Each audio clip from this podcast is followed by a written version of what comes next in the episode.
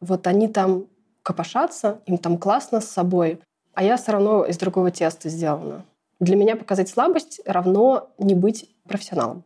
Иногда, конечно, хочется прийти домой и упасть и сказать, господи, меня просто будет волновать, когда заложить стирку, не пригорят ли мои сырники. Это же так интересно. Вот он козел, он сделал таску вовремя. Я на днях поняла, наверное, что это возраст. Можно себя развивать действительно до самого последнего вздоха, иначе, ну, как бы, что еще делать вообще? Самое страшное, что это уже не страшно.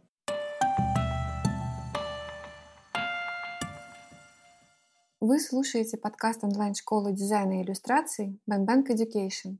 Меня зовут Наташа Климчук. Я приглашаю в гости интересных нам дизайнеров, художников, музыкантов и философов поговорить о профессии, образовании и культуре.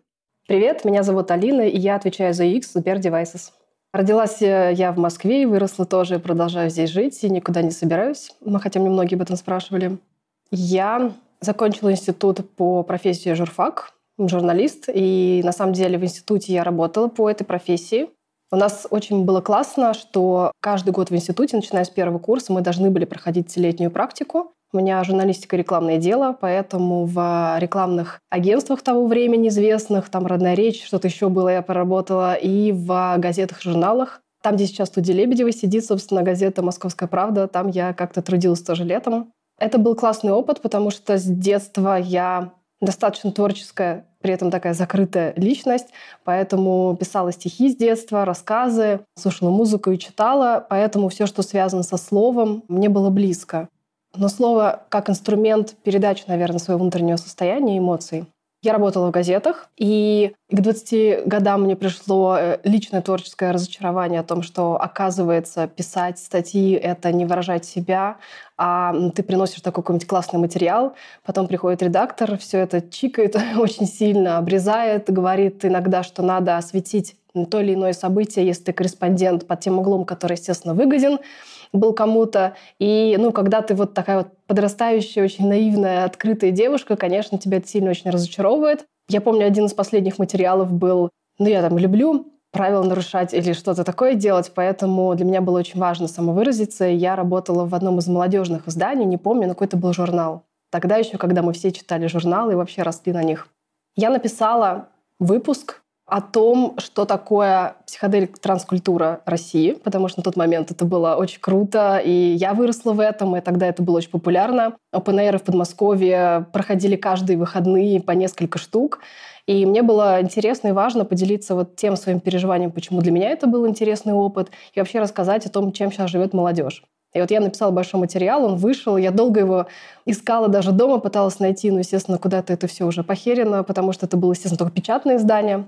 И вот там я написала там несколько колонок о том, как ты идешь по лесу, музыка там надвигается на тебя, вот это все. И это, наверное, был один из последних материалов. Вот после «Московской правды» стало совсем грустно. И сестра кинула мне как-то на почту ссылку с вакансией на студии Лебедева из серии «Посмотри, что там дают интересное». Это было все, что я знала тогда о студии. И я пришла на собеседование, потом уехала в отпуск, потом приехала, и мне Наташа Климчук такая говорит, а может быть попробуем. И, в общем, в 20 или в 21 год на четвертом курсе я пошла работать в студию Лебедева. На этом практически превратилось мое очное посещение института. Я как-то это все совмещала, сбегала на пары, потому что ну, у меня был очный и платный вуз при этом, поэтому и плюс, естественно, я получала все пятерки. Естественно, потому что это было не про красный диплом, а про то, что ну, как бы либо пять, либо два. У меня было два варианта, поэтому как-то, в общем, получалось все это совмещать. И я начала как раз работать э, в иллюстраторском отделе студии. У нас была одна преподавательница по такому современному взгляду на журналистику, так скажем. И она разбирала произведения классические э, с точки зрения каких-то новых взглядов. И вот одно из э, классических абсолютно произведений — это «Герой нашего времени». Она представила, ну, не то что свою интерпретацию, а где-то она читала какие-то исследования на эту тему. Меня это зацепило, до сих пор об этом вспоминаю. Она отвечала на вопрос, почему перепутаны главы. Потому что если представить время не линейно, а как спираль, то получается, путешествуя по вот этим граням спирали, ты можешь перескакивать с одной грани на другой. Таким образом, ты можешь не последовательно жить, а вот прыгать как раз да, вот на, на какие-то разные полярности своей жизни назад или вперед. И вот здесь, когда я представляла о том, что я буду рассказывать то, что я сейчас тебе говорю, из серии 14 лет назад я вошла в дизайн и начала работать с Наташей. И вот сейчас я здесь сижу и говорю тебе что-то о своей жизни, и тебе это важно, и ты меня об этом спрашиваешь. Мне кажется, это очень крутой виток. Тот самый прыжок со спирали на спираль. И, наверное, я знала, что, наверное, закончится, поэтому как-то верила в это и шла вперед. Я тогда ничего не соображала, конечно, была очень наивной. Вот, и этот мир весь э, искусства, иллюстраторства было для меня таким очень э, непонятным. Все было страшно. Я на выходных к британке рассказывала как раз студентам, как начинался типа русский дизайн, то что они тогда, конечно, этого ничего не знали. Я говорила о том, что, боже, я вспоминаю, когда слово арт-директора, тогда еще не было даже дизайн-директоров, было вообще самым главным. Я помню один из самых страшных моментов, когда я плакала от того, что я забыла утвердить с Олегом Пащенком, я до сих пор это помню, иллюстрации к календарю на Новый год.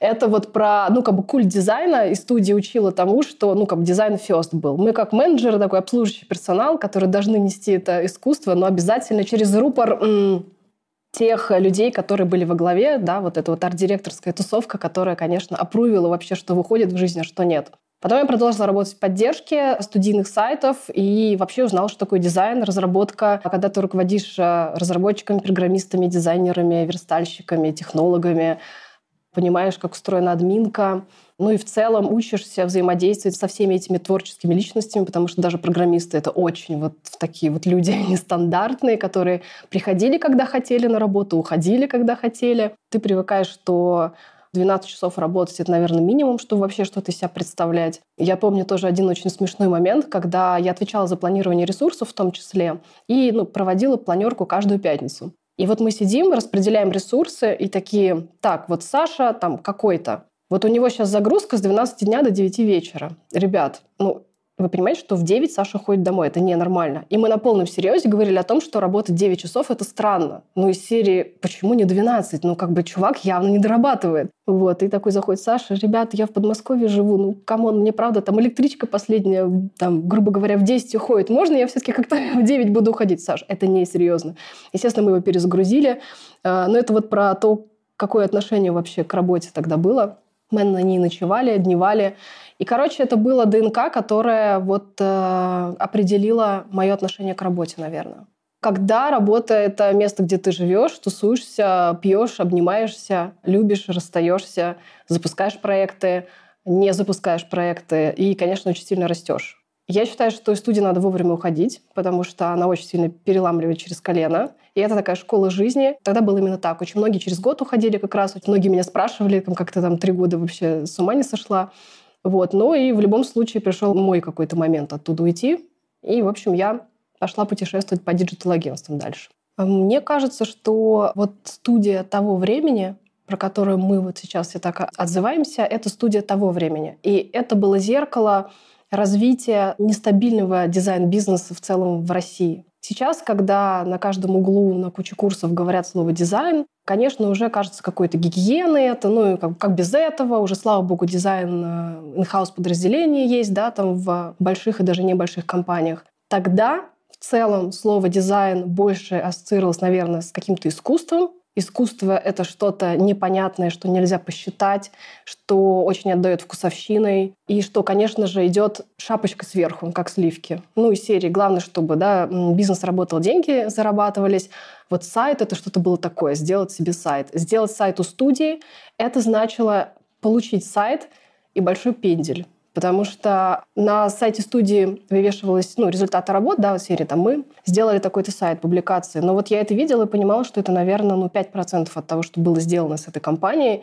Каждая компания получала какой-то коучинг по тому, что они себя представляют, зачем они это вообще делают, а как они подходят к работе, что у них творится с управлением людьми или какими-то ценностями внутри. Каждый заказчик проходил какую-то практику, что ли, по тому, как можно подходить к работе и к тому, что даже сайт, тогда еще даже сайт, да, это очень большая точка входа для твоих клиентов. Это твое лицо. И от того, что там будет, каким это будет языком написано, насколько это будет нестандартно, зависит то, как люди твои будут относиться к продукту. Причем как сотрудники, так и клиенты. Потому что когда мы видели вот этот лейбл внизу «Арт Лебедев», ну, это прям сразу какой-то бренд нестандартности. У чуваков явно есть деньги, и они знают, куда их потратить. Вот примерно так, наверное, могу сказать про этих клиентов, которые к нам приходили. Было очень много каких-то разборок в том числе. А мы могли сменить менеджера на той стороне. Это было просто потрясающе для меня, что можно вот было доругаться до такой степени, что на той стороне меняли менеджера, чтобы там с нами было удобнее работать. И вот этот вот внутренний стержень, который несли с собой Тёма и другие арт-директора или управляющие директора, которые, ну, управляющие студии это были, конечно, вообще у нас там мощнейшие ребята. Конечно, были, есть и до сих пор, по-моему, да. Денис — это, конечно, да, отдельная глава нашей жизни. Просто так еще получилось, что мы сидели на первом этаже студии Лебедева, мы занимали весь этаж. Была как раз юрист, бухгалтерия, Денис Шохин, поддержка, ресепшн, ну то есть половина студии сидела внизу. И мы сидели рядом с Денисом как раз, он вел часть наших проектов, мне что-то давал, потому что управляющие именно продавали какие-то услуги клиентам, они встречались, а потом уже они нам это раскидывали внутри. И вот он приносил какие-то проекты тоже, говорит, вот, пришел такой-то клиент, нужно, значит, его как-то это обработать и что-то ему продать. И я помню, что с Денисом и со мной зашли какие-то первые проекты по мобильным приложениям. Вообще, ну то есть, опять же, если сейчас мобилка это уже понятно маст, тогда студия только начинала делать какие-то мобильные приложения, вот там в 2010 году, когда я последний год работала. И, ну да, кабинет Дениса, это, конечно, было всегда очень надо было аккуратно проходить. Он либо сурово смотрел, либо орал, либо увольнял, мне кажется, три стадии. Вот, это была двухметровая такая вот огромная фигура, которая ходила, значит, по этажам, и всегда было страшно, но как иначе управлять студией, где все тусуются, спят, коты, бутылки, все кругом, и вот все такие творческие личности. Тёма постоянно в какой-то 25-й стране, которого никогда не дозвонишься. Ну, наверное, только так, естественно. Жесткой рукой, потому что с творчеством было все в порядке. А вот с организованностью, структурированностью, конечно, всегда были проблемы и здесь надо было что-то делать. И такие были другие фигуры. Это арт-директора, которые приходили, опять же, в любое время на работу. И вот когда, значит, по пятому этажу проплывает фигура, значит, Олега Пащенко или Ильи Михайлов, все такие «пришел». Все, у тебя есть полчаса, чтобы утвердить макеты, потому что ты их утверждаешь, организовать какие-то встречи. И эта традиция прекрасно сохранилась у Ильи Михайлова сейчас, с которым мы работаем. Работать по ночам, конечно же. Поэтому Илья может тебе в 3 утра что-то отправить в 5, пропасть на выходные или, наоборот, на выходные работать. И, наверное, кайф в том, что я его понимаю в этом. Очень может многих это бесить, а мне нормально, потому что ну, я всю жизнь так с людьми работала. Вот эта творческая составляющая, которую нельзя было убивать. Если ему комфортно в 3 утра, значит, так оно и есть. У меня были даже разработчики такие в поддержке, которые приходили в, а, в 3 дня и уходили в 3 утра. А при этом у меня был клиент Samsung, который начинал работать в 8 утра и заканчивал в 5. Соответственно, они мне звонили, орали в 8, что ни хрена не сделано. Приходил к 3 часам дня разработчик. Мне до этого надо было подготовить какие-то таски, чтобы отправить его на ночь работать, потому что в 8 утра уже станет Samsung. И это было интересно, потому что ты учишься такому планированию и жонглированию вообще людьми, проектами, тасками, задачами. Это было интересно, да. И это, наверное, главное, вот чему студия тогда научила. Студия тогда зеркало того, как дизайн, как культура становилась в нашей стране через менеджмент, через прорыв, конечно же, через какой-то эпатаж в лице Тёмы. Но опять же, мне кажется, в нашей стране не через эпатаж трудно вообще чего-либо достичь. Поэтому, наверное, это единственное было средство задрать цены, тем самым повысить свою ценность, чтобы люди действительно... Это как, знаешь, на приемах у психолога. Я когда училась на нейролингвистику, нейропсихологию, нам говорили, вы не имеете права бесплатно проводить сессии, потому что человек не ценит, ну, естественно, да, ваше время и, главное, свои усилия не ценит. А вот если ты 5000 час отдаешь, ты отработаешь так, что нормально. Вот, мне кажется, с сайтами то же самое. Тогда это были дикие деньги, как можно за миллионы было делать пару страничек. Но кажется, что они покупали смысл своих компаний во многом. Поэтому тогда это было очень круто. После студии Лебедева я пошла в диджитал-среду, в диджитал-агентство. Первым агентством было Red Keds. Тогда тоже безумно популярная и занимающая первые строчки в рейтингах в России. Абсолютно такие же отбитые ребята, которые творили очень крутые проекты рекламные, ролики, сайты, мобильные приложения. Меня позвали выстраивать с нуля как раз отдел поддержки, ну, на базе того опыта, который получил в студии, потому что ребята тоже в кедах делали какие-то сайты и приложения, и после этого хотелось, чтобы клиенты от них не уходили, потому что приложение выпущено, его надо поддерживать, загружать контент, развивать страницы, то есть там на самом деле вся жизнь начинается после того, как запущен сайт. Для этого они позвали меня, и вот я начала с нуля строить это подразделение маленькое. Мы начали коллабиться с а, заказчиками, которые у нас были на тот момент, предлагать им эти услуги, вообще рассказывать, что такое поддержка, почему это важно. И ну, в Кедах появилось вот такое подразделение поддержки. Я проработала там меньше года, потому что, несмотря на то, что студия Лебедева была очень неформальным местом заведения и работы, в кедах было еще больше релакс какой-то. И после студии, когда ты закрываешь задачу с лету просто и в три часа делаешь, за что нужна неделя обычно, Redcast показался мне очень спокойным местом. Там могли играть в компьютерные игры, тусоваться, ну, как-то более лайтово относиться к работе. И тут не в кедах дело, а, наверное, это вот был очень сильный перекос после студии. То есть, ну, после завода, где тебя просто из тебя всю душу вынимают, пойти в а, очень милое, уютное агентство на 50 человек, я, мне кажется, была не готова к этому. вот. И после этого я пошла во второе агентство Grape, которое сейчас входит в Possible. Я пошла на проект а, МТС. Мы вели диджитал-стратегию всех российских активностей МТС в течение полутора или двух лет я там работала. Тоже сумасшедший опыт. МТС — огромный бренд с а, очень жесткими требованиями, с крутыми амбициями, с хорошими бюджетами. И вот мы вместе со вторым моим напарником, он был клиентским менеджером, а я была продюсером, проект-менеджером. Вот, и я вела наших подрядчиков, разработческие студии, наших дизайнеров внутри, и мы делали все от key э, до приложений в соцсетях, мобильных приложений, сайтов, ну и все, что связано вот с диджитал-рекламой МТС. Именно причем молодежного сегмента э, в основе своей. Это значит, что мы экспериментировали с форматами, и я помню, что, получается, это был 10-11 год где-то, 11-12. Ну, во-первых, у нас была жуткие, опять же, сроки разработки. Рекламное агентство — это, конечно, офигенный опыт в этом смысле. За неделю мы сделали мобильное приложение, еще за неделю там приложение для контакта. И у нас была федеральная кампания, можно сказать, что 12 лет назад мы запустили Pokemon Go на самом деле. У нас был проект, по-моему, его на Канны тоже подавали. Он заключался в том, что люди в девяти городах по России бегают по городу. Это был phygital квест. Тогда это был phygital на самом деле. Это очень круто, как сейчас в моей карьере все это соприкасается. Так вот, они бегают по городу, а через э, камеру с дополненной реальностью наше приложение они наводят на локации, и им подсвечиваются, там подвешиваются определенные элементы игры, которые они должны физически были дойти и собрать. Все то же самое. Они должны были в определенное время, когда мы им даем стартовый свисток, бежать по городу и драться за определенное количество элементов, которые были подвешены. Соответственно, потом была рейтинговая таблица. Итоговые участники бились в Москве, и был победитель. Все это э, было интересно тем, что сделано было на коллабе с известными фильмами, и первый фильм был «Трансформеры». Самое удивительное, что нам передали кучу исходников и кучу кивижелов абсолютно бесплатно, и мы внедрили их в наши материалы. То есть у нас все было забрендировано трансформерами, а ребята бегали как раз частички вот лица там десятиптикона автобота собирали. Победители поехали на мыс Канаверал в США, откуда, по-моему, как раз автоботы запускали, значит, свои машинки. Это было очень смешно, потому что это физически были два чувака реально в спортивном костюме из какой-то условной Рязани, у которых не было ни на что денег.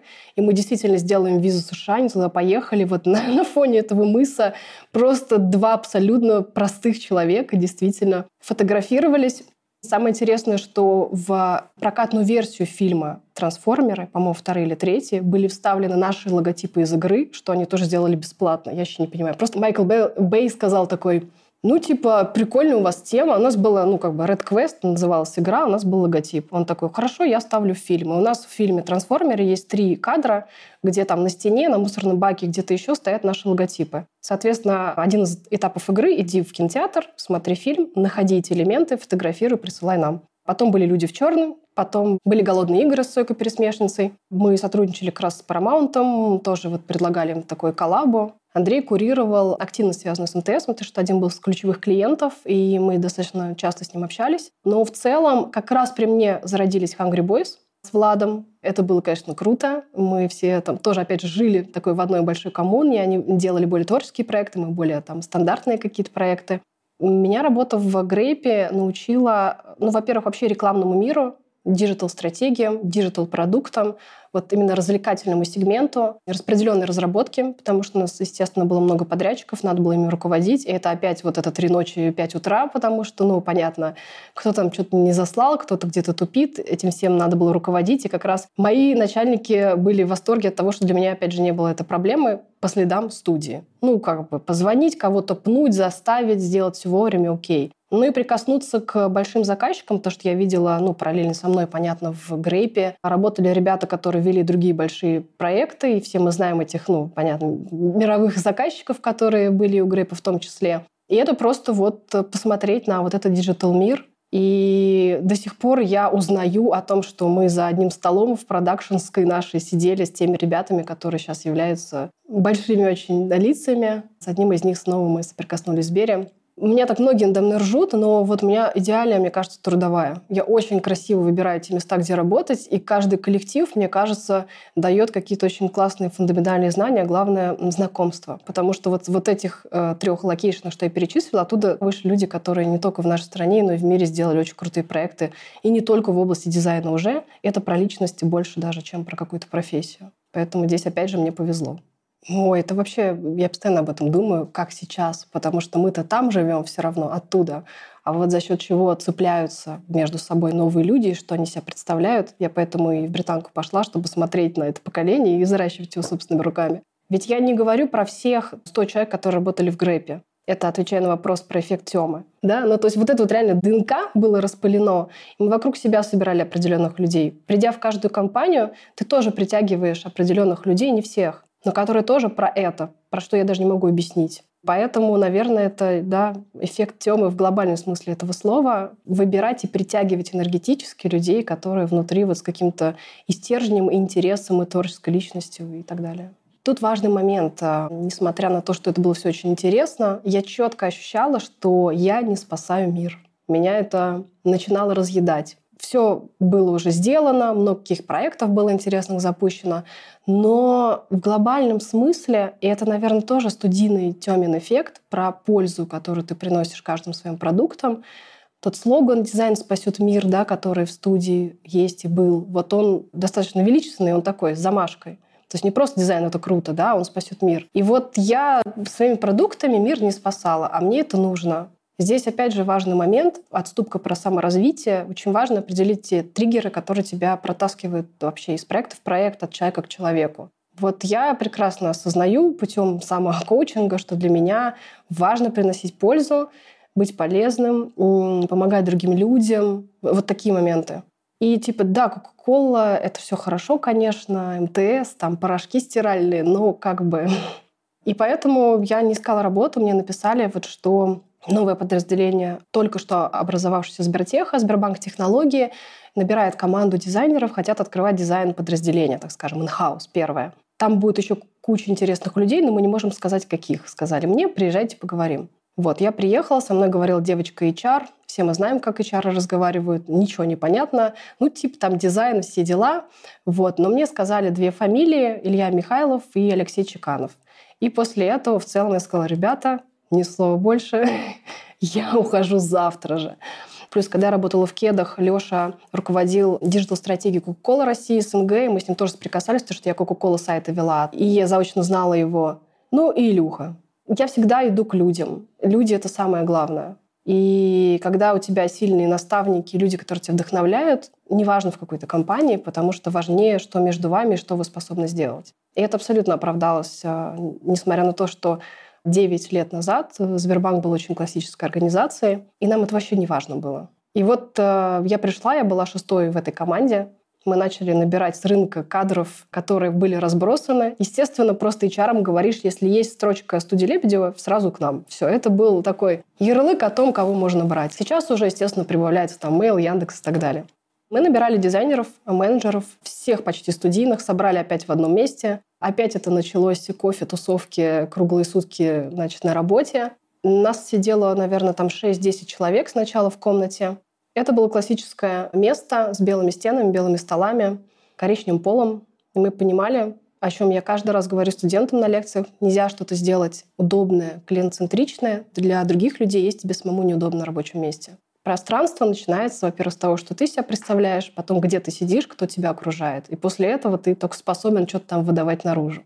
Поэтому мы за свои деньги сделали ремонт офиса и делали это не единожды. Была воссоздана такая атмосфера студии Лебедева. Сразу вырублен верхний свет, только желтый свет, значит, лампы, пуфики, ковры из дома были притащены, шторы повешены, покрашены стены. А потом у нас появилась вторая комната, и к нам пришла девочка, тоже, естественно, после студии, Катя, и она занималась скалолазанием. И мы на день рождения подарили, мы нарисовали гору и повесили зацепы вот до потолка за ее спиной. И это очень важный бренд-момент. Почему потом э, родились все эти офисы Яндекса, сейчас уже Сбера и так далее? Потому что, ну, эта среда, правда, очень важна.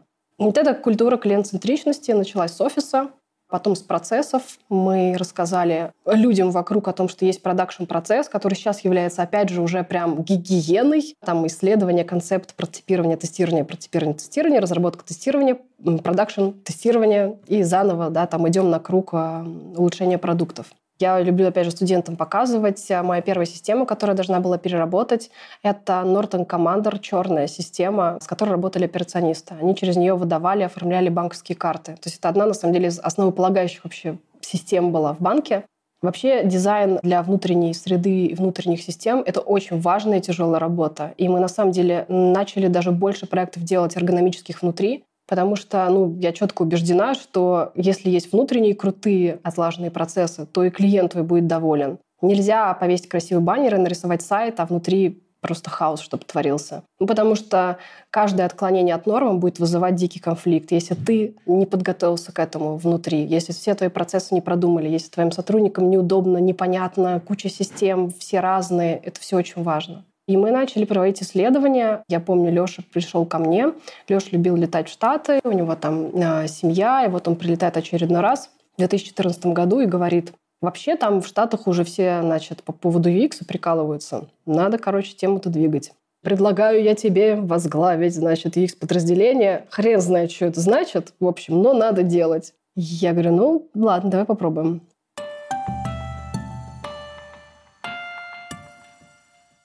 Вы слушаете подкаст онлайн-школы дизайна и иллюстрации Bang Bang Education. Продолжать узнавать новое, расти профессионально, прокачивать навыки в сфере дизайна вы можете на наших курсах.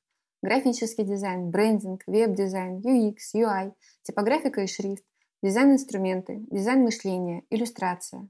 Некоторые наши онлайн-курсы ведут герои этих бесед.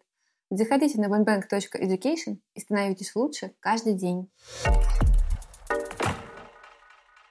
И вот я начала быть руководителем, начальником отдела аналитических исследований пользовательского взаимодействия, называлась моя должность. Мы построили юзабилити-лабораторию, которая воссоздала отделение банка, натащили туда техники какой-то списанной, создали внутри процессы. Я начала набирать штат. Вот с 2014 года у нас начала работать юзабилити-лаборатория как инструмент исследования людей для того, чтобы создавать те самые клиентоцентричные продукты. Опять же, очень классный пиар-ход, потому что когда люди приходят в это пространство, им проще объяснить, зачем это все надо. Мы провожали их в наблюдательную зону, они смотрели за тем, как их настоящие пользователи взаимодействовали с продуктами, как они иногда рыдали, им было плохо и непонятно. Это очень круто повышает эмпатию. Вообще эмпатия, наверное, одно из основополагающих того, как вообще надо подходить к работе, на мой взгляд. Без эмпатии любое взаимодействие, что с человеком, что с животным, что с продуктом, невозможно. Ну, точнее, если ты хочешь его эффективно выстроить и, опять же, что-то оставить после себя. Поэтому вот с эмпатией ко всему, к друг другу, к продуктам, к коллегам мы начали подходить, внедрили продакшн-процесс, развили дизайн-культуру, нас становилось больше, нас стало 85 человек в трех городах, везде были исследователи, дизайнеры. Потом э, произошла эджилизация Сбера, и из 11 тысяч человек Сбертеха 7 тысяч переехали в основной банк, потому что agile, всем нужно сидеть вместе, и наконец-то продукты увидели в глаза разработчиков, дизайнеров, мы все сели вместе. И я пришла в подразделение Сбербанк онлайн и отвечала за UX-исследования, за UX-практики Сбербанк онлайна. За спиной были все, наверное, продукты, которые можно представить. Были Сбер, их несколько сотен были любой там инсайт, банкомат, электронная очередь, куча внутренних систем, мы ко всему успели приложить руку, поэтому у нас появилось очень много евангелистов и людей, которые уже несли практику исследований вообще нормального дизайна в мир. Меня когда спрашивают, посоветуй, что почитать, чтобы стать исследователем, вот, к сожалению, у меня нет ответа на этот вопрос. У вас есть два пути. Либо вы учитесь на XUI дизайнера и идете в британку, либо если про исследование, дизайн мышления, реально Бенбэнк, я не знаю ничего другого, честно. При том, что я ходила в другие компании иногда преподавать, но кажется, что кроме себя я не могу ничего качественного посоветовать, потому что, ну, я правда из опыта в это вложилась. А вот как я сама начинала, очень был важен просто опыт. Ты просто идешь сначала и говоришь с людьми. Просто встаешь и вот выходишь за границы чего-то удобного, так скажем. Конечно, есть методики определенные. Якоб Нильсон, основатель изобилити практики в мире, у него есть сайт. Это всегда англоязычные какие-то издания были, статьи, куча видеоматериалов, все, что было свободно в доступе. Мы вот как, э, как в железном занавесе сидели и смотрели, а что там в мире происходит. Потом начались конференции, и спасибо моей компании за то, что я объездила и Штаты, и Европу, все UX международные конференции главные почерпала что-то оттуда. И сразу могу сказать, что наша страна, я считаю, одна из лидеров по дизайну, UX, IT вообще является до сих пор. Последние годы, когда я ездила, я понимала, что нам уже давно пора идти туда рассказывать, потому что уровень того, как, что они говорят со сцены, ну, из серии вот мы это в 2015 году все проходили, они до сих пор несут. У нас очень крутые специалисты. До сих пор жалко, что кроме условно Юры Ветрова никто вообще, блин, не появлялся там, хоть чтобы что-то сказать. Мы все должны уже давно вещать со сцены как минимум офа. Это вот точно. Вот. Но это вот нет пророка в своем отечестве. Это я очень хорошо чувствую это на работе и в нашем обществе, к сожалению.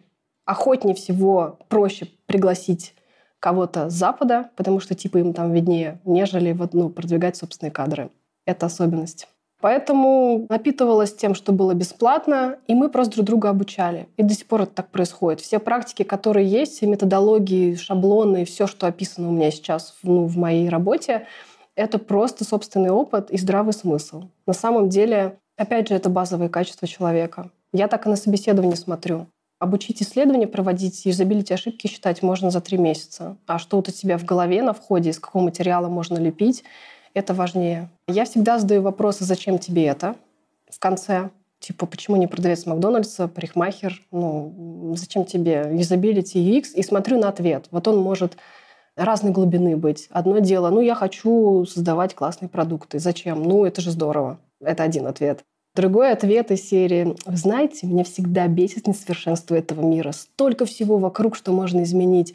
Я постоянно, да, там, а что-то спотыкаюсь, мне что-то неудобное. Я хочу сделать для себя и для общества что-то удобное и классное, потому что кажется, просто так интереснее жить». Вот это классный ответ. То есть у человека есть внутренний какой-то, да, там, конфликт, ему что-то неудобно, и он хочет приложить руку к тому, чтобы это сделать и для себя, и для своего окружения. Иногда бывает из серии «Я очень люблю астрономию, космос, и мне хочется понять, как устроена Вселенная, а еще мне очень хочется понять, как устроен мозг». Поэтому я считаю, что через общение с людьми, да, когда ты вот как раз сталкиваешься с чем-то, вот это тоже хорошо. То есть, когда есть объяснение, саморефлексия, я очень сильно ценю это в людях, когда есть объяснение тому, что с тобой произошло, и ты понимаешь, что работа и должность э, исследователя — это инструмент для собственного развития, для развития там, продуктов и общества, это значит, что человек готов. Вот. Если это просто классно, здорово люблю болтать, ну, как бы нет. Ну и, конечно, стрессоустойчивость. Я очень люблю стресс-тесты, стресс-интервью проводить, потому что у нас компании большие, продукты большие, там нужно э, как бы, ну, прям соображать. В общем, это всегда философский разговор. У меня нет никогда никакой методологии. Как в любом интервью, куда человек тебе сам подбрасывает инсайты, туда и хочется идти. Я всегда спрашиваю про человеческие качества. Почему у тебя горят глаза? Что тебя может максимально демотивирует? Что тебя может, наоборот, мотивировать? Почему ты будешь вообще каждый день ходить на работу и заниматься этим делом, даже когда ты очень сильно устанешь, даже когда все будут против тебя. Потому что я сама проходила это, когда абсолютно холодными звонками прорывала методологию у нас внутри. У нас никакой не было поддержки, мы все это делали почему-то нам это надо было. Вот только на собственном внутреннем стержне можно вообще сделать какие-то инновации, прорывы. Мне всегда важно этот э, стержень найти, пощупать его. Насколько человек внутри готов сломаться или нет, и во что он верит. Потому что когда вот э, я долго думала да, о том, как представиться, где я работаю, вот я тоже преподаю это, свое осознание места, что первее, место или должность, или ты. Я сейчас объясню. Когда мне говорят, почему ты так долго находишься в Сбере? И кто-то думает, потому что у меня ипотека и кредиты, и так удобнее. Ну, короче, всегда важнее не место, а тот контекст, который ты сам себе выбираешь. То есть каждый момент времени это опять про рефлексию. Ты понимаешь, что ты хочешь, где ты сейчас находишься, какие у тебя есть качества и что тебе надо раскачать. Какие хардскиллы ты хочешь качнуть или софт. Кого ты хочешь себе команду. В общем, как ты себя хочешь покрутить вот в этом мире. После этого относительно своих желаний ты выбираешь тот коллектив или тот продукт, который тебе подходит под это. И после этого там уже выбираешь какую-то должность. Поэтому я к себе в команду набираю личностей, которые приходят сюда для того, чтобы добиться каких-то своих целей, ну и целей команды и компании. Они совпадают. Какие-то вайбы совпадают, ценности. А не потому, что да, там я хочу стабильной зарплаты, большой компании и так далее. Когда первичная личность, во-первых, все получится, а во-вторых, ты можешь трансформироваться и выходить за рамки всегда. Поэтому, несмотря на 9 лет, я постоянно перехожу, ну не постоянно, да, но я переходила, меняла команды, всегда была над процессами для того, чтобы всегда выбирать. И говорю студентам на каждой лекции, знаете ли вы, дети, какое главное, единственное правило есть у студии Лебедева, которое написано на сайте? Обычно никто не знает этого правила, а звучит оно «не работать с мудаками». Это, ну, опять же, для кого-то очень такое, ну, пафосные слова, мат, но на самом деле мне кажется, что это одно из главных правил через которое можно сохранить самость, адекватность и желание что-либо делать дальше, особенно если тебе нужно еще раз прорывать какие-то инновации, идти против устоявшихся каких-то вещей. И слава богу, это позволило создать среду и коллектив, и продукты, где просто нет таких людей, с которыми не хочется работать. Они энергетически, опять же, правильно притянулись. Через меня, конечно, проходило огромное количество людей, миллиард собеседований, пробовала разные форматы, брала с академическим образованием и просто люди, которые никакого отношения не имеют к моей должности, моей работе. По знакомым, по друзьям и чисто такой рекрутинговый опыт через HR, рекомендации, что угодно. Конечно, большинство людей прошло через знакомых, друзей, рекомендации или что-то такое. Практически, ну, прям очень мало людей пришли с рынка. А если не пришли с рынка, то это пять месяцев собеседований, наверное. Вот сейчас э, шестой месяц на одну позицию я ищу и не знаю, когда это закончится. Сложность в том, что у меня особенная команда ввиду того, как я построила работу. Это люди, которые не исполнители. Каждый из них является лидером на каком-то направлении. И это значит, что надо искать, во-первых, сильного человека, во-вторых, человека, который сам может что-то построить. Я не про мамство и не про начальницу в этом смысле. То есть я не буду говорить, что делать. Ну, естественно, только если нет запроса, опять же, на это, там, помоги, я не понимаю. Человек ко мне приходит, и я говорю, ну, это твоя ответственность, твоя задача построить на своем направлении то, что ты хочешь. Какими угодно методами. У тебя есть какие-то цели, да, там, обеспечить эффективность, выполнение работы и так далее. Как ты это будешь делать днем и ночью, с кем? Приходи, продавай мне это. Подготовь сама или сам, да, там, то, что ты видишь и знаешь, и э, защити это, если ты в это веришь, окей это большое доверие между людьми. И здесь, кстати, немножко есть родительская тема. Мне очень не нравится, когда детям, как из советского прошлого, говорят, куда ты пошел? Стой, подожди, да ты сейчас упадешь, ты простудишься, не ходи туда. И вот это все. Потому что человек не прожил свой опыт, а ты ему уже зафреймил, что будет плохо. И вот эта вот э, негативная коннотация, с которой мы все выросли в советском, ну не советском, наверное, из 90-х, да, она очень сильно мешает жизни. Мы всегда готовы к плохому, и мы часто не готовы даже пробовать, потому что нам же всегда говорят, да подожди ты, да ты же ударишься, да куда же ты идешь? Я воспитываю своих коллег детей таким образом, что я даю им упасть, но на видимом расстоянии. Человек должен пройти этот опыт, и на самом деле главное, что он должен уяснить, и только тогда возможны инновации. Ошибаться — это не страшно если у тебя есть сейф-пространство, в котором это можно сделать. И наша команда сейчас — это безопасное пространство, в котором можно ошибаться, быть слабым, быть сильным, делиться эмоциями, личной жизнью и работой. Ну, это как ТРИЗ, да, теория решения изобретательских задач, вообще изобретения. Они же как делаются? 50 раз ты профокапился, 51 что-то случайно получилось. А как можно тогда что-то изобрести, да, если ты должен действовать по регламенту? И опять же, особенно интересно создавать это в компании, которая вся вроде бы построена на регламентах, была изначально тогда. Сейчас то все, agile, счастье, свобода. И вот так вот тоже ломать людей на тему того, что «а что если?». Да? То есть профессия UX-специалиста — это же, да, user experience — это польский опыт всего. Двери человека, компьютера, приложения. Надо очень широко смотреть на это. А для того, чтобы широко смотреть, всегда выходить за рамки. Нужно, во-первых, чтобы тебе позволяли за эти рамки выходить. Ты сам себе это позволил. У нас недавно была пьянка по поводу того, что несколько моих сотрудников в год проработали в девайсах в моей команде. Они, ну, как бы так, проставлялись. Мы собрали всю нашу команду на квартире, на кухне, как нужно. И все начали давать обратную связь, такой кружок рефлексии опять случился, не про работу совсем, про личную жизнь, опять же. И оказалось, что общий вывод был в том, что наша команда — это реально безопасное пространство. Да, вот что такое выгорание, по-моему, это когда ты тратишь энергию на переживание, тревожность больше, чем на результат. Вот на самом деле ведь максимальная энергия сгорает, когда ты боишься, когда ты загоняешь себя почему-то в 24 часа работы, когда ты прячешься от чего-то в работе или наоборот очень сильно прокрастинируешь и ешь себя за это. Этому всему есть предпосылки. И когда ты их находишь, распутываешь, оказывается, что не обязательно бороться со всем миром, не обязательно ломать себя и насиловать, что можно по-другому. Мы об этом с ним разговариваем больше, нежели как о методологии, как там что исследовать. И вот one-to-one у нас тоже про это. Я чувствую, что я не дорабатываю, я не чувствую себя компетентным, я переживаю, что я не делаю то, что мне нужно, то, что от меня просят. В общем, все разговоры с командой идут в плоскости а, личностного роста и проблем. И мне правда, ребята все открываются именно про какие-то свои внутренние проблемы. И мне один раз очень сильно стало неприятно, когда я кому-то про это рассказываю, мне в ответ, ну ты же этим потом пользуешься, естественно, да, но это же круто, манипулировать можно, если ты знаешь слабые места. И я прям думаю, господи, вот это очень много говорит, наверное, о человеке, кто задавал этот вопрос. Я, естественно, сказала, нет, вы что? Вот для меня настоящая дружба об этом же, когда ты знаешь все слабые места человека и очень деликатно их обходишь, понимая, да, и отношения, кстати, тоже про это, понимая, что здесь ему, возможно, будет больно, потому что я знаю, что у него есть этот триггер, поэтому я скажу иначе, я сделаю иначе, я просто молча поддержу и обниму его и так далее.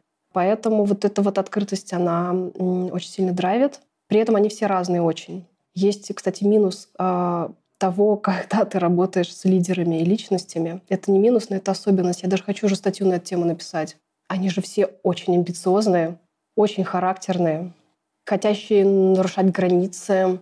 Они не терпят, когда, например, их о чем-то не уведомили. Ну, типа, они же лиды, а что это мимо них что-то прошло? Они же вроде за это отвечают, им же доверили что-то, а тут ко мне кто-то напрямую пришел. Ой, вообще, ревность начинается. В общем, очень характерные, сильные ребята. И с ними в этом плане тоже непросто. Это вот такая замашка, которую ты сам себе позволил. Ну, типа, хочешь крутых ребят, ими надо уметь руководить. А руководить — это равно только дружить и только на доверии. Вообще никакие инструменты больше не сработают. Ты оттолкнешь человека, если начнешь говорить ему, что делать, да, или там как-то его в чем-то ограничивать. Но это опять же про дружбу, потому что они знают, что если я пишу капслоком в чате матом, это значит все затыкаются и быстро делают, что надо. Это вот ну тоже же про партнерство какое-то. И я знаю, что если человек не выходит на связь, если он взял неделю, если ему срочно надо куда-то уехать, у него депрессия, значит, я создаю ему среду, в которой он должен это пережить. А не мочу его, какого хрена ты не явился навстречу. Потому что только за счет уважения к личному пространству возможно выстроить эффективную коммуникацию, естественно. И в этот момент э, я поймала себя на мысли о том, что я так рада за них, вот когда мы тогда шерились. Они такие все одинаковые собрались, все друг другу помогают что-то без меня уж там кто-то тусуется. Я иногда вообще не знаю, что кто-то куда-то с кем-то ездит, ходит. Мы еще все и путешествуем вместе. И, короче, да, это возможно, кстати, могу сказать. Вообще работать, дружить, тусить и отдыхать вместе возможно. Это просто надо быть, мне кажется, хорошим открытым человеком, чтобы так случилось. Но это вообще никто никому не надоедает, потому что, опять же, если личность напротив тебя интересна, это так по-разному и раскрываешь. Такие разговоры крутые, хочется все больше и больше узнавать. И здесь я, кстати, хочу сказать очень важный момент. Мы много говорим о нем с моими подругами и коллегами. Умение разделять работу и личную жизнь, находясь в одном пространстве, если ты на море и если ты в офисе. Вот это качество, которое, кстати, родилось в студии Лебедева, за что огромное спасибо. Я помню, что после очередного какого-то разноса дизайнера молодого, на которого там я кричала за то, что он опять же там что-то не сделал вовремя, у нас сроки, мы выходим на улицу там банально покурить, грубо говоря, и мило общаемся о том, я не знаю, как они с женой были на концерте. И он такой мне, Алин, мне так это в тебе нравится, ты действительно можешь на меня орать по работе, а потом как личность со мной общаться. И наоборот. И это еще тяжелее. У меня много было конфликтов личностных с ребятами, с которыми я сильно дружила. И мы могли очень обидеть друг друга вечером, а с утра встретиться, ну и как бы, да, я помогаю, опять же, там, как наставник в каких-то делах, потому что я считаю, что ну, это совсем подло будет переносить такие моменты на работы. И я видела, как эти моменты очень сильно дестроят работу, когда люди не умеют это разделять. И я считаю, что это очень важно. И я безумно реально в этом прокачана. Я правда этим горжусь. Тем, что и ребята у меня такие же.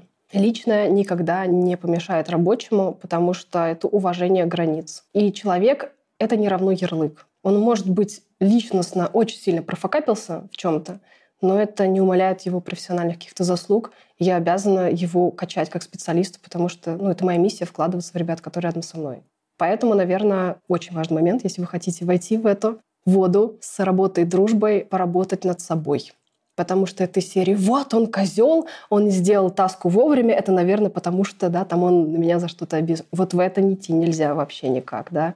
Примешивать личностные обиды, они вылезают очень часто в жизни. И вот про одиночество. Я такая смотрю на них, им так классно. Очень часто думаю над этим. Вот бы мне в их 24 года получить то, что они имеют сейчас. Те продукты, над которыми они работают. Искусственный интеллект, к которому мы сейчас прикасаемся и делаем, да, новые фиджитал-устройства. Ту команду, тех наставников, те инструменты, тоже образование, которое есть. Это, конечно, вообще. Им так повезло. И они, главное, чувствуют, что это нормально. Мы-то родились, при нас интернет создавался, а они, ну, как бы, да, считают, что мне в личку пишут, у вас в банкомате биометрия очень медленно работает, по лицу вообще приходится секунд пять стоять ждать. Ну, вы там совсем охренели. Просто вообще. Я им в этом плане завидую. И я ощутила в этот момент, кстати, какое-то одиночество, потому что вот они там копошатся, им там классно с собой, и у них впереди такая большая история, а я все равно из другого теста сделана. И у меня есть какой-то внутренний триггер, наверное, над которым мне предстоит работать. Я считаю, что наставник, руководитель или там кто угодно — это очень мощная фигура, которая не может показывать слабость. А на это, наверное, необходимо. Ну, это рост тебя как человека. Для меня показать слабость равно не быть профессионалом. Именно в рабочих моментах каких-то еще раз. Поэтому я очень много что не несу моим ребяткам и никогда не несла. Оставляю это на себе. Илюха такой же. Вот мы как два зонтика реально закрываем наши команды от кучи, может быть, каких-то стрессов и негативных ситуаций, чтобы они очень классно вот в этом саду сами развивались и росли. А вот с кем об этом, черт возьми, говорить? Мы недавно записывали видео-подкаст, там смешной, в одной из студий, известной достаточно, дизайн-студии. И там был тоже дизайн-директор, и мы с ним случайно столкнулись на этой теме. Он сказал, у меня то же самое. Я говорю, как ты решаешь эту проблему? Он говорит, у меня есть один человек, один близкий человек, именно друг. Терапевт тебе тут не поможет, к сожалению, да. Друг, который, ну, которому я могу вот что-то такое вот на своем уровне рассказать, а он мне на похожем уровне что-то там ответит, а иногда просто выслушает. Но вот со своей командой, с коллегами, да, там, ты обсуждаешь, ну, на их уровне какие-то дела. А вот куда тебе идти? Зачем это все нужно? Меня постоянно в такси настигают вопросы, зачем мы существуем, ну и вообще, что все это на самом деле бессмысленно. Это очень странно. Я не понимаю, как с этим работать, потому что, ну вот серьезно, вот это интервью, эти вещи, это работа, это же все просто для жизнеобеспечения. Ну, в глобальном смысле слова, ну, как бы это же все игрушки на этом земном шаре, чтобы просто чем-то себя занимать. Серьезно к этому относиться не получается, когда ты смотришь так на это. А я все время как будто смотрю из космоса на все, что здесь происходит. Это тоже последствия каких-то инновационных работ, когда тебе нужно постоянно зум-ин, зум-аут делать, разгонять да, какие-то новые идеи за счет вот отдаления фокуса, так скажем. И вот я смотрю на этих людей, которые всерьез там вот к 8 утра на работу, получают жалование, покупают машину. Но это же все так не важно. И здесь становится даже уже не страшно. Самое страшное, что это уже не страшно. И, во-первых, об этом не с кем поговорить. Во-вторых, непонятно даже, куда этот разговор приведет. Но я недавно получила ответ от вот этого парня, с которым мы разговаривали, я спросила, зачем он это делает, и мне очень сильно это откликнулось. Он сказал буддийскую теорию о том, что человек — это фокус внимания души, то есть, да, как мы собрались в материю, в это фокус внимания собрался. И душа реинкарнирует, и ты пришел сюда прокачивать свои скиллы. То есть на самом деле все это для какого-то твоего большого тела такого, у которого есть набор каких-то да, там, скиллов, каких-то параметров. И все, что ты делаешь, это на самом деле не потому, что чтобы купить машину и квартиру, а потому что ты себя качаешь. И я реально поняла, что все мои переходы на работе были связаны с этим, потому что как только я останавливалась и все понимала на одном месте, мне становилось, естественно, неинтересно.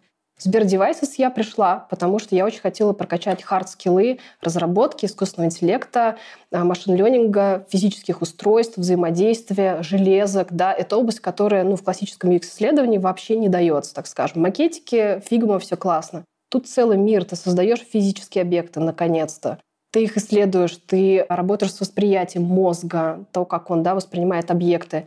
Это голосовое управление, вот и вывод. Это вообще новая вселенная. И у тебя есть возможность создать личность в цифровом мире, чем мы сейчас и занимаемся, новый тип личности, новый тип отношений, чем мы сейчас тоже работаем между роботом и человеком. Привет, все эти фильмы. Эффект Бога, естественно, здравствуйте, и тут не без этого. И это же прям очень круто. И в этом смысле я понимаю, действительно, я же везде качаюсь. Мне надо постоянно качаться. Люди, которые вокруг меня я собрала, те проекты, которые беру, они все про прокачку. И как-то здесь стало спокойнее на самом деле. Но в целом очень одиноко от того, что мало есть людей, которые могут понять твое состояние или так широко мыслят. Очень тяжело вообще найти с кем поговорить на эту тему. А вот как-то идти на компромисс — это не мое в этом плане в этом классно как раз подбирать вот этих людей, нашу команду, да, с которой можно об этом разговаривать, и каждый говорит на своем уровне, и у всех есть этот вопрос внутри, кто я, зачем я здесь и так далее. Это, кстати, наверное, одна из базовых ценностей, которые нас связывают как команду. Иногда, конечно, хочется прийти домой и упасть и сказать, господи, меня просто будет волновать, когда заложить стирку, не пригорят ли мои сырники. Это же так интересно. С другой стороны, я не могу быть дома больше трех дней, я схожу с ума. И я выросла в семье преподавателей, во-первых. Во-вторых, людей, которые работали до самого последнего вздоха, и мои родители до сих пор работают. И видно, кстати, как круто работает мозг, когда человек работает. В этом плане, опять же, у моего окружения часто родители там уходили на пенсию, и все. Это образ бабушки, которая э, кормит супом. Мои родители после 70, им сейчас больше 70, такие, так, серьезные зарубы в моей семье, это какая-нибудь э, в филармонию прослушанная, значит, композиция, которая вот не так понял папа, как мама. И в этом плане обязательно всем советую да, работать до конца, потому что мозг — удивительная структура, которая ну, продолжает эволюционировать всегда. И можно себя развивать действительно до самого последнего вздоха, иначе ну как бы что еще делать вообще? Как и где найти людей, которые могут поддержать такой спектр и уровень разных тем, которые тебе приходилось изучать на работе, кстати. Потому что, ну, я считаю, что дизайн и digital-продукты это искусство, музыка, творчество, книги. И вообще, как можно без этого создавать что-то для других людей, я не понимаю. И если ты не способен поддержать разговор на тему серьезности, супрематизма, понимаешь, который... Ну, как бы супрематизм — это что такое? Я фанат, у меня татуировка супрематическая, поэтому я не могу об этом не сказать. Это основа мироздания. Квадрат, круг, треугольник. Из этого все выросло. Мы в фигме собираем квадраты, круги, треугольники. Мы свои девайсы делаем такой формы. Из этого состоит все. Я считаю, только так можно смотреть на то, что ты делаешь, не пройдя курсы по тому, как да, проектировать. А это опять очень сильный зум-ин, зум-аут. А я вот сейчас на выходных шесть фильмов Вуди Аллена посмотрела. Я думаю, господи, а как можно вообще без Вуди Аллена представить себе этот мир? Он же так охрененно крутит отношения в каждом фильме, что ты об этом учишься и просто... Причем он такой дурак везде, но ты понимаешь, насколько он гениален.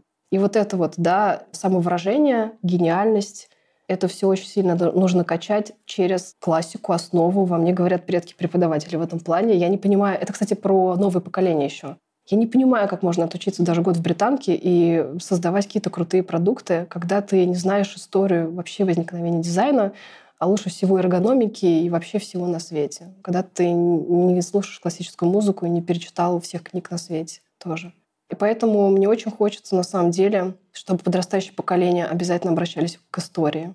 Я на днях поняла, наверное, что это возраст. Раньше я, значит, таким анархистом была, а теперь поняла, что без классических каких-то произведений, без вот этого подстамента исторического, мне кажется, невозможно создать будущее, если ты не знаешь прошлое. Так дизайн мышления работает, который я преподаю и который я на работе тоже использую. Первый этап — это is. Тебе нужно разобраться, как есть сейчас, Потому что только аналитически понимая все связи и принципы, главное, того, закономерности того, почему тогда это было создано, ты сможешь вот эти закономерности создать заново в будущем. У тебя есть просто насмотренность, ты знаешь, что такое красивый дизайн, какой классный UI бывает, ты не разберешься, как там внутри все устроено, вот в этих принципах, почему именно так сделано. Да? И это, кстати, мы многим дизайнерам говорим в начале любого обучения, ходи по улицам, смотри на все вокруг и думай, почему именно так, почему не по-другому, какие были ограничения. Да, а о чем этот столб и этот дом?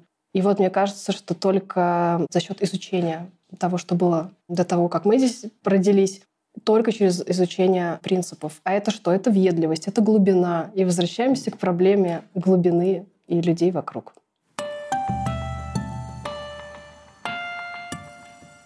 Вы слушали подкаст онлайн-школы дизайна и иллюстраций Bank Education. Видеозаписи и подкасты других бесед вы найдете на сайте banbank.education.